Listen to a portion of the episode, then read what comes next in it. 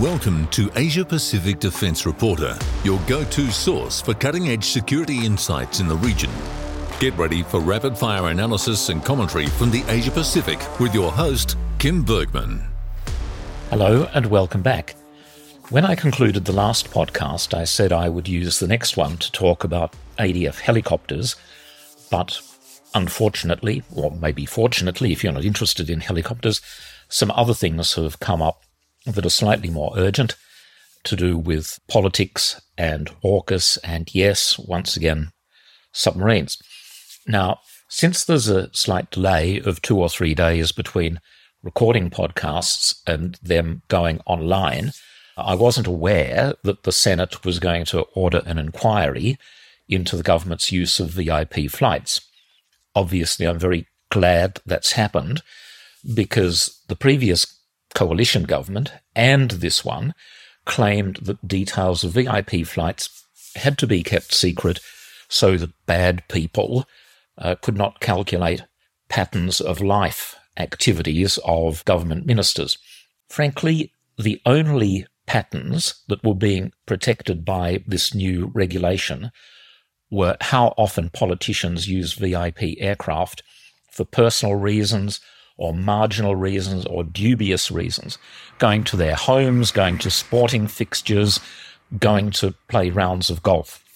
If anyone really was looking for patterns of life, that's freely available from the websites and general social media of all of the ministers themselves. There's absolutely no good reason for stopping the information being provided retrospectively of who has been using VIP aircraft for what purpose. I also note that the Senate uh, has announced that there's going to be an inquiry why Qatar Airlines have been blocked from adding additional flights to and from Australia. You might recall this was, I mean, it's not connected with defence, but it's connected with one of my main complaints, namely this culture of secrecy, which I believe, believe actually damages all governments. It's just that they don't realize it until it's too late. The natural political imperative in this country is for ministers to cover stuff up. We have quite an immature political culture. You can see that if ever you're unlucky enough to be in question time live, what you see on television because of the careful placement of cameras and microphones reveals a fair bit of screaming and shouting, but I can promise you nothing like that prepares you for the full reality of what it's like being there in the chamber with both sides, coalition and Labour, just constantly screaming and heckling. Not only is this completely immature, it's also counterproductive because ministers become concerned at a personal level, doesn't matter about, you know, policy or the good of the nation or whatever, they don't like being shouted at. Then when government ministers who have been subjected to this sort of continuous non-stop abuse for three years, when they're voted out and when they go into opposition, they see question time as the opportunity to do exactly the same thing. Now, I don't know what's going to sort out that level of immaturity it would probably require an almost unique coincidence of the Prime Minister of the day and the Leader of the Opposition both being mature, thoughtful people and coming to an agreement to just lower the tone and try and get back to some reasonable level of constructive debate and analysis about political issues. Now, that's just a bit of a digression to, to give people some who are outside the Canberra bubble, because I'm going to talk from inside the Canberra bubble in a moment some context as to why this, or well, part of the reason, it's not the only reason, but it's, in my opinion, it's an important part of the, the reason why this culture of secrecy exists. We'll turn now to AUKUS. I've said over and over again uh, that I and other journalists and, and analysts find out far more about what's happening with AUKUS from uh, US sources. Uh, I mean, you know, official on the record statements to Congress, that sort of thing, than we do in this country. The government hopefully will realize that they're being damaged by this because even though voters might not explicitly be concerned about the detail of AUKUS, sooner or later they pick up the feeling, the vibe, if you like, that something is being hidden. And I have a theory, which I think I can justify, a lot that goes along the lines of all of the people in favor of acquiring nuclear powered submarines aren't really interested in the finer detail. What they're interested in is the big picture aspiration to, to just go ahead and do it. Now, I have the feeling that as more people get into the detail of AUKUS, the more of a negative it's going to be for the government. I know that that's a very big call because at the moment, opinion polls are showing that support for AUKUS, even though it's been declining, at the moment there still seem to be more people in favour than against. But that's because so far, matters like why are we getting second hand class submarines, which I keep on going on about, that they've not been fully explored, nor about the costs of decommissioning them. Another snippet from the Canberra bubble, highly relevant to AUKUS, is that the prime ministership of Anthony Albanese might not last too much longer. I realize that's going to come as a big shock to many. It's very Canberra, and it relates to several factors, but mainly the possibility that the no case against the voice to Parliament will get up on October the 14th. If that happens, and I have to say the opinion polls are at the moment not looking good for the yes case, there will straight away be a hunt to figure out what went wrong, and the Prime Minister is going to be squarely in the firing line. Now, whether he deserves that or not, that's another case, and that's not really part of it. But already the opposition can sniff blood there are some opposition strategists around who are already predicting that the Prime Minister will not survive a no vote, that his credibility will be fundamentally destroyed because he's invested so much in the Yes campaign, the entire strategy, in fact, the basic concept, that it will be difficult for him to survive. Now, that's just a theory, but prime ministerships are sometimes defined by single events. Kevin Rudd was was on the skids after his reaction to the failure of the 2009 climate change talks in Copenhagen. Tony Abbott likewise self-destructed after trying to award a knightship by uh, to Prince Philip. And likewise, it's possible, um, at the moment, I'm not saying it's likely, but it's possible that uh, Prime Minister Albanese's uh, time in office will also be defined by the referendum on the voice to Parliament. The implications for AUKUS are, of course, profound, because if the Prime Minister goes, the Deputy Prime Minister, in the form of Richard Marles, will almost certainly go as well. And in this country, they have been the two biggest backers of AUKUS. Let's uh, also turn to what's been happening in the United States. And just today, US date would be September the 7th. Bob Menendez, the chair of the US Senate Foreign Relations Committee, told a hearing, hearing in Washington that Congress's implementation of the AUKUS deal, or the legislation to allow, allow it to go ahead, had not gone as smoothly as some of us would have hoped. Legis- the legislation is still stuck in the Senate. And I really urge people to read it. It's a publicly available document. I'm obviously not going to go through it all now. But even if the legislation is passed, and one assumes that at some point it will, there are parts of it that I find deeply troubling. And I'll just read a section. The certification described in this subsection, blah, blah, blah, Secretary of the Navy. The Secretary expects to provide sufficient investment in the United States submarine industrial base to result in the construction and procurement of no fewer than three Virginia class submarines per year by blah, blah, blah. This is a section saying that the transfer or the sale of Virginia class submarines to Australia will not be considered until the industrial base is producing three Virginia class per year so that the United States can meet its own requirements first. Now, that's not going to happen by 2030. I mean, people have been talking about two Virginia class submarines per year, which would already be a substantial increase on what it is at the moment, somewhere about 1.5. But three Virginia class, that's, you know, that's really a big stretch. And the, the legislation, again, seems to confirm my worst fears that if we are to receive Virginia class submarines, it's not going to be in the early 2030s. The other thing to observe uh, about not only the legislation, but some of the supporting evidence being provided to the, the Senate.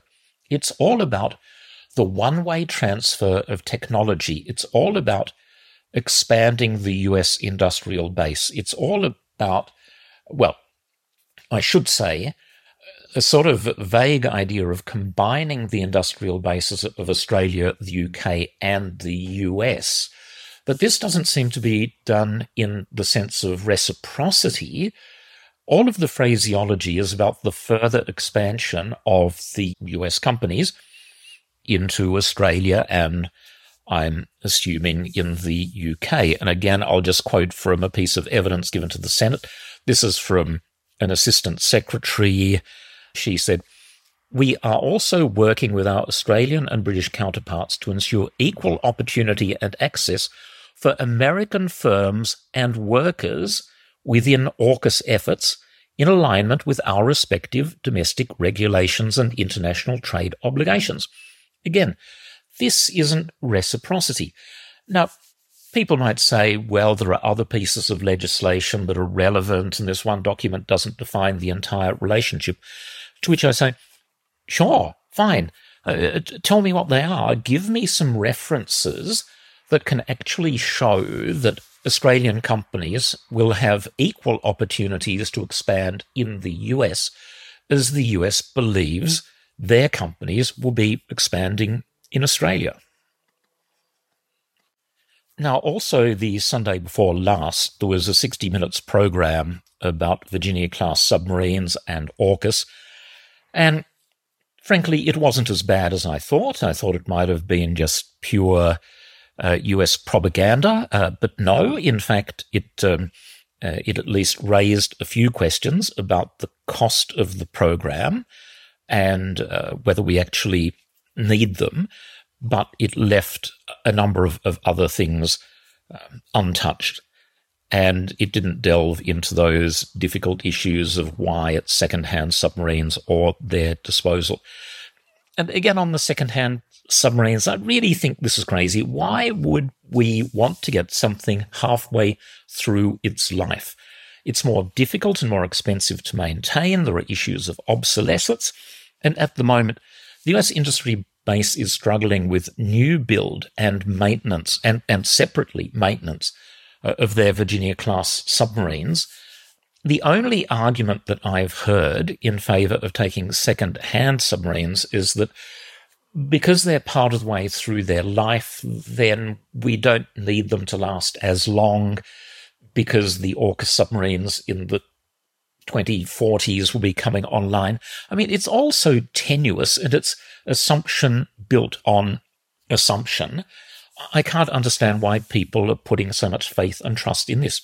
Now, another part of the equation, which should have been blindingly obvious to everyone, but I was reminded when I was speaking with uh, Malcolm Turnbull about this a couple of days ago. He pointed out that because Australia will be receiving from the US inventory submarines that only carry conventional weapons, whereas US ones carry nuclear weapons, the US will be depriving itself of nuclear weapons firing platforms.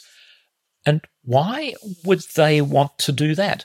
It again just further strengthens the case for what I believe will emerge at the end of the day just either a practical or practical obstacles to the transfer of submarines to the United States, or people in the US will just change their minds and say, no, we need these for our needs first, and too bad. So sorry, but circumstances have changed, and so how's the plan? The other part of 60 Minutes was uh, Defence Minister Richard Marles again spoke of the growing size of the Chinese Navy, surface ship numbers, and submarines. Well, y- yes, absolutely, but please do something about it.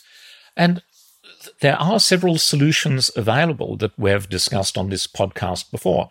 Morph production of Arafura OPVs to the C 90 corvettes, missile armed corvettes, very capable, and also fast track the Anzac frigate replacement program by an Australian built MEKO A200 or, or, or, something like that. Press the accelerator pedal. But of course, there's just the, the usual bureaucratic delay to anything and the budget shortfall, oh, sorry, bu- budget problems that we've spoken of previously, and I won't go through all of that again. 60 Minutes also repeated the lie that nuclear powered submarines are undetectable. This has been said over and over. It's become an established myth. No, they are not. They don't have to surface as often. They still need to stick up their masts every now and then, but they make noise. They emit heat and they leave a wake, and that and the, the noise and the heat happens especially when they are traveling fast. Just to give you very quickly another perspective for conventional submarines, in 2005, a Swedish Gotland submarine, quite a small one, went to the United States to participate in exercises and repeatedly sank the aircraft carrier, the USS Ronald Reagan. Uh, it, it remained undetectable. It was able to avoid all US countermeasures, including surface ships and other submarines. I'll quote from an article from a 2021 piece in a magazine called Naval Post, written by an analyst by the name of Ray McConnelly. Air independent propulsion technology is revolutionizing the accessibility of extended diving and silent running submarine capabilities that were previously only available to much more complex, expensive, more significant, and louder nuclear submarines. There are now numerous AIP concepts in general with fuel cell based systems being a popular choice recently. A diesel sub will be most effective when ambushing a hostile fleet whose position has already been cued by friendly intelligence assets. The slow, sustained underwater speed of AIP powered diesel submarines, on the other hand, makes them less than ideal for stalking prey across vast swathes of water. Diesel submarines operating relatively close to friendly bases and defending littoral waters are unaffected by these constraints. However, while diesel submarines are significant for close range operations, the US Navy rarely uses them. Thus, diesel submarines that benefit from AIP will be a lethal and cost effective means of defending littoral waters. Looking specifically at Australia, I think there are almost no problems faced by conventional submarines that could not be fixed by air independent propulsion plus a northern supply refueling depot. In fact, it doesn't need to be a secret. I submitted uh, a proposal to the Defence Strategic Review nominating Christmas Island as a possible resupply base, but people much more authoritative than me uh, have suggested calling for such a facility to be developed at Exmouth, or, which by the way was used very effectively by US and Dutch submarines during World War II, or Broome or Darwin. All of these things would extend the on time patrolling endurance of a conventional submarine by between three and 12 days. The other thing that I don't think has really registered yet with the Australian voter is the enormous cost, this 368 billion over 30 years. Now, we've had estimates that the Brisbane, Newcastle, Sydney, Canberra, Melbourne very fast train would cost about $120 billion to build. Um, and it were also used more than 20,000 well paid union jobs, and it would deliver very large economic benefits to the entire country. So I think if the voters of Australia were asked what would they prefer, eight nuclear powered submarines with work in Australia to start in the late 2030s. That's work in Australia. That will only happen with the AUKUS submarine, not with the second-hand Virginia class submarines. Would they prefer that or the high-speed rail network plus 12 conventional air-independent submarines with a start date almost immediately and serious work underway by about 2025? And finally, but fundamentally, this again reminds me of what appears to be a lack of analysis about how Australia benefits from extended patrols in the South China Sea. With conventional submarines, plus ground based missiles, plus aircraft, plus more small, agile surface ships, no enemy could come within 4,000 kilometres of the Australian coast, which is way beyond the range of aircraft carrier attacks. Anyway, that's it for today. I've run out of time. What I was speaking earlier about the prime ministership and it possibly coming to an end, that's just one scenario. I'm not putting a probability on it. I'm simply saying that it's something that is being actively discussed in Canberra. The government has put itself in a pretty weak position in a number of ways, and I think that we're in for an exciting few months. Anyway, we'll be discussing this and other things, probably helicopters, in the next podcast. Thank you for listening. That's today's Asia Pacific Defence Reporter. For more in depth articles, expert opinions, and exclusive interviews, visit AsiaPacificDefenceReporter.com. Stay informed, stay ahead. This is your source for all things defence. Until next time.